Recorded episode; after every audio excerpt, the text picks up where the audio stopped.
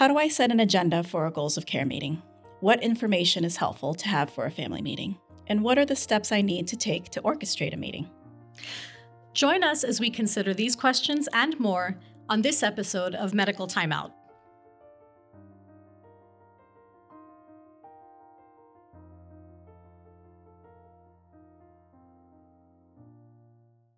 Welcome to Medical Timeout, a podcast where we unpack all things palliative care. I'm Rashmi Khadilkar. And I'm Chinlin Ching. Today, we'll be discussing the basic structure of a goals of care meeting and how to successfully run a meeting no matter what you have to talk about and what emotions you're met with. Those are lofty goals. But we want to help create a framework for successful family meetings. Because this is such a meaty topic, we'll be splitting it up into two episodes. Today, in part one, we'll be talking about how to set the stage and how to prepare yourself for a family meeting. In part two, we'll talk about the meeting itself and about how to navigate disagreements and emotions that might come up. Rashmi, I did an informal survey with our hospitalists a few years ago, asking them what was the skill they felt they needed help with the most. And overwhelmingly, the response was navigating a goals of care meeting. Many wanted help de escalating, Many just said that it's very anxiety provoking.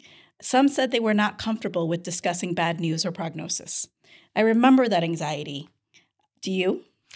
I do, um, especially because when I did my medical training um, in that time and in that place, um, palliative care wasn't nearly as well defined of a specialty as it is now, and we really didn't get much training on these topics at all.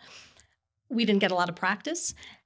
And the stakes for family meetings can seem so high. You're talking to patients and families, the patient's getting sicker, you might have reason to expect that there's going to be a lot of difference of opinion or a lot of emotion. Um, it can be really, really challenging and really scary. Now, for those interested in having a very solid foundation um, and structure for communication skills, there are local and national resources. Vital Talk is a very well known um, communication training program um, for clinicians. A local Rochester program um, that is really wonderful um, is called the ACT course, Advanced Communication and Training. And our colleagues at the University of Rochester actually created it and run it. Um, I really encourage all UR Medical Center providers to take this course. It utilizes well trained um, moderators and standardized patients, which is really gold standard for role playing. We'll put up some information at the end of this podcast um, that shares some of those communication skills that we'll be talking about. Um, the core skills to learn um, uses the mnemonic, actually MVP. So M is for medical situation. Seek mutual understanding of the medical situation. Mm-hmm. V is for values explore patient and family values. And we keep harping on this. Everything has to start with values based conversations. And P is for plan. Um, come together after you talk about those things for a plan, um, a goal concordant uh, care of plan. So, without getting too deep right now into the weeds of communication skills, we want to empower you, our listeners, with some basic practical principles that will alleviate the anxiety that we all might feel when we have to have serious conversations with patients and with families about their health, their illness, really sometimes about life and death. The reality is that the more you do it, the better you'll be at it. So, we will share some of our key pearls and some of our key phrases along the way. So, Chinlin, let's pretend that we're being called for a consult for goals of care. Um, and let's talk through how we approach this and our thinking step by step. So, we are being consulted to help with goals of care discussions for a 65 year old man with a recent diagnosis of metastatic pancreatic cancer. He was admitted to the hospital with uncontrolled pain. So, in a previous podcast, we talked about the nuts and bolts of how to call a palliative care consult, what kinds of information you want to give. So, this is what the primary team is telling us now.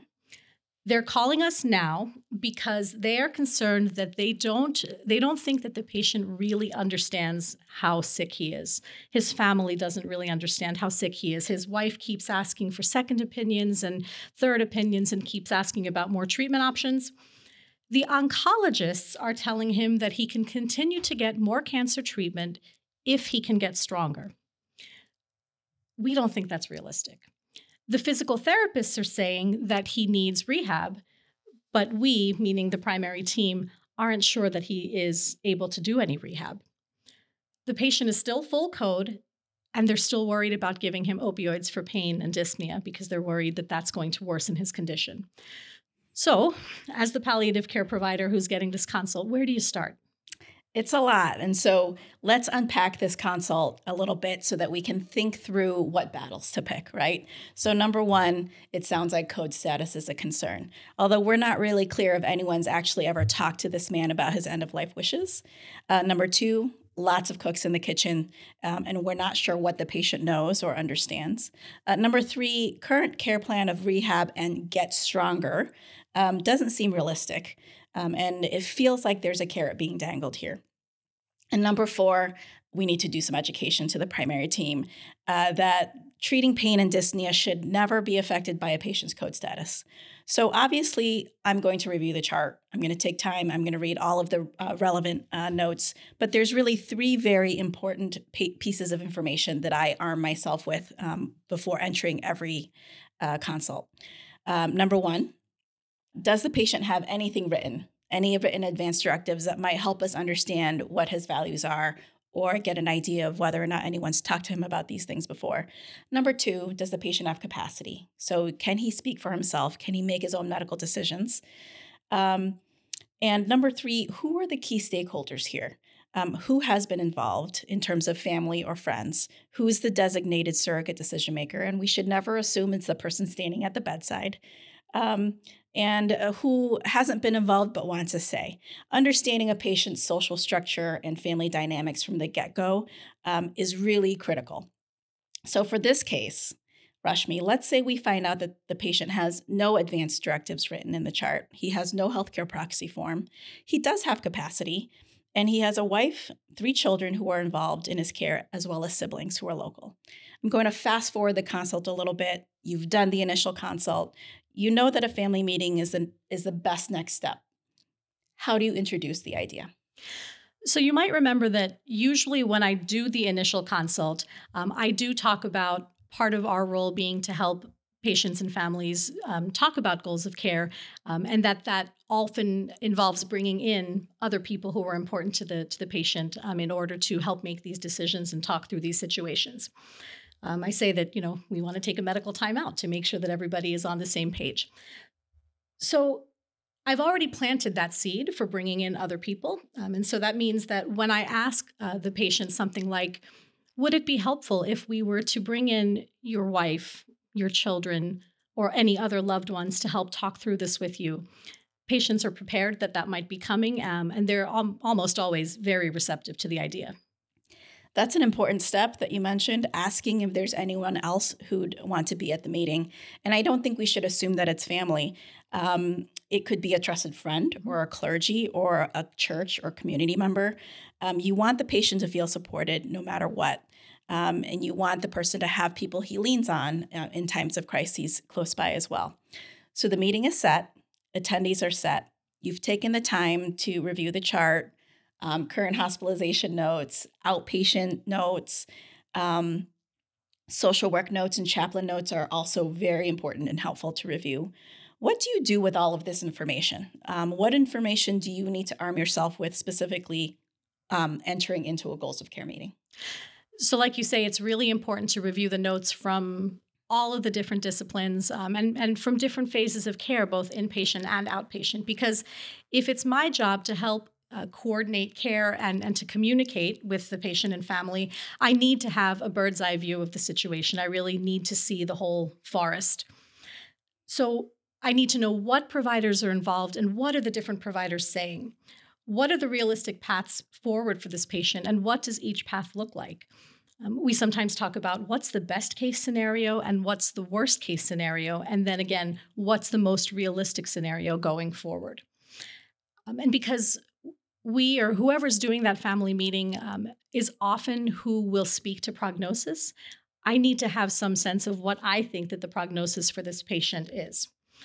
I do arm myself with all of this information in case it comes up, but I'm also prepared not to talk about any of these things if the patient doesn't want to talk about any of these things or if the family doesn't want to talk about these things.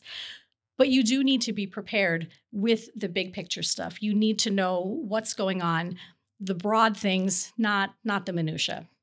Right. And and just as you said, you know, I think of myself as a story collector first and a physician second.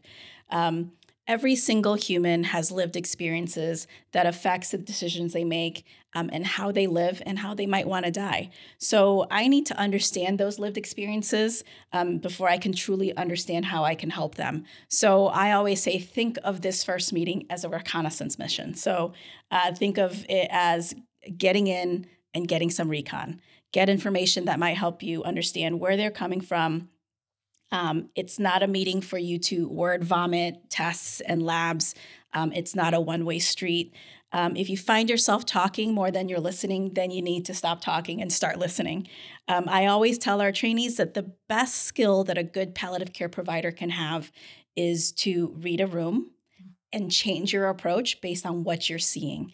Um, so we're like James Bond when he walks into a room. We're checking people out. What are they wearing? What are they saying? What's their body language? Um, where are the emergency exits? I'm just kidding. Um, so we need to adjust ourselves to um, and our approach to accommodate what we're being met with when we walk into a room, and that's really important. Yeah. So this entire episode has been full of some important pearls that we hope will be helpful to you as you plan goals of care meetings and family meetings going forward.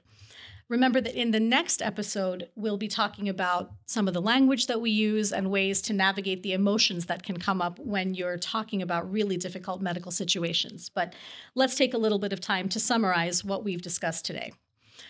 So, when you're planning a family meeting, you've got some basic homework that you need to do in advance. You need to find out what advanced care planning documents already exist. You need to have a sense of whether the patient has medical decision making uh, capacity. Um, and if the patient doesn't have capacity, then you need to know who the surrogate decision makers are. And as you said, we can't assume that the person who's standing at the bedside, or even that it's the spouse um, or the child, is the correct surrogate decision maker. We need to know who that who that person is in addition to that surrogate decision maker, there may be other people in the family who, uh, or, or friends, who the patient trusts. Um, and so, what you want to do is gather people um, who the patient depends on and, and trusts to help in this decision making process um, have some flexibility about how you're meeting. Um, you know, it used to be that we would we would meet almost always at the bedside of the patient or in a in a room somewhere down the hall. Now we've got Zoom, so be willing to use the technology that we have available to us because it, it lets us accommodate many more people. Think of the meeting um, as an information finding mission.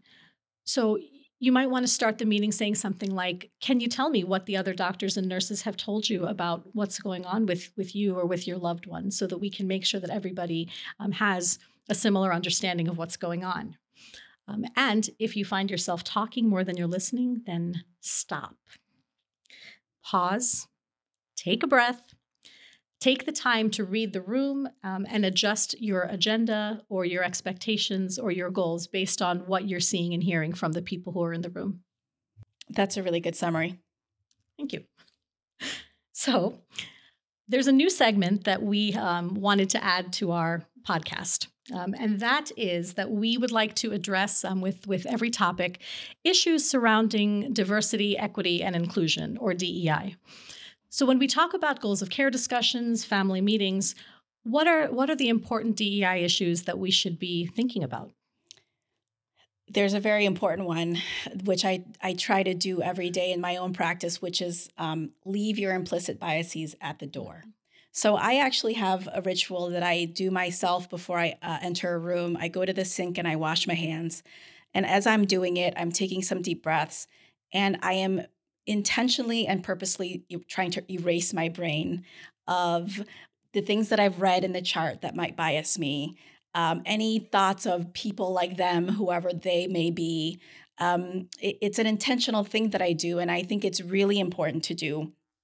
Um, and I'll give you an example um, that I always give. So I um, teach residents every few months. I give a one-hour lecture. The lecture is on surrogate decision making and healthcare proxies, um, but I tell this story of uh, a man who had been intubated um, during COVID, so can't speak for himself. And he has seven family members who love him very much, who all want a say in decision making for him, um, but none of them agreed with one another. It was one of the most contentious uh, family meetings that I think we've ever been involved in. There was yelling and crying, there were threats, there was table pounding, wall banging, um, and security had to be called multiple times. Oh. And after I tell the story, I quickly ask the residents now, while you were hearing the story, what race or ethnicity were you imagining this family as? And honestly, overwhelmingly, a lot of them said a Black family. And um, that wasn't the case. This was a white middle class family. And so that just goes to prove that we all carry implicit biases inside of us that it, we may not use or it may not really affect um, the way we practice medicine, but they, they live there. And whether you are intentional or not, they will affect the way you interact with these patients. And so, um, so that's what I mean by leave your implicit biases at the door. Um, and and that's I think a, a really important DEI um, message that we want to put out there. Mm-hmm. Um, now on to our segment uh, where we talk about pet peeves. Do you have something that drives you crazy about how people run family meetings? So we've talked about being prepared for a family meeting. Um, which can mean it can mean having an agenda which you know meaning that you have some idea of what you're hoping to address, um, what you're what you're hoping to talk about. But it doesn't mean that you should be going in expecting to push your agenda. So it really drives me crazy when I see a person who's honestly totally well meaning um, and is really trying to do right by the patient and the family when they get into the room and they just dive right into trying to bring the patient and family around to what what they the provider feel like is the best course of action for the patient I I really wish that they would take some time to explore the context and the background and the and the values of the patient and the family because again we'll be talking about this again and again values based discussions values based discussions. So um, it's it, it makes me a little crazy when um, when people try to push their own agenda without hearing from the patient and the family first. I, I do understand um, that sometimes having an agenda is a little bit like a, a safety blanket mm-hmm. for people because because these meetings can be so anxiety provoking it might be comforting to go back to this agenda that you've set in your brain um, and if you get flustered you know you go back to that checkbox uh, list that you have in your brain but that's a really good point that it has to start with them um, and if if you have to throw your agenda out the window, you have to be prepared to do so. Uh, and maybe you just talk about gardening all you know the, for that first meeting, yeah. um, and then that might give you a lot of information there as well.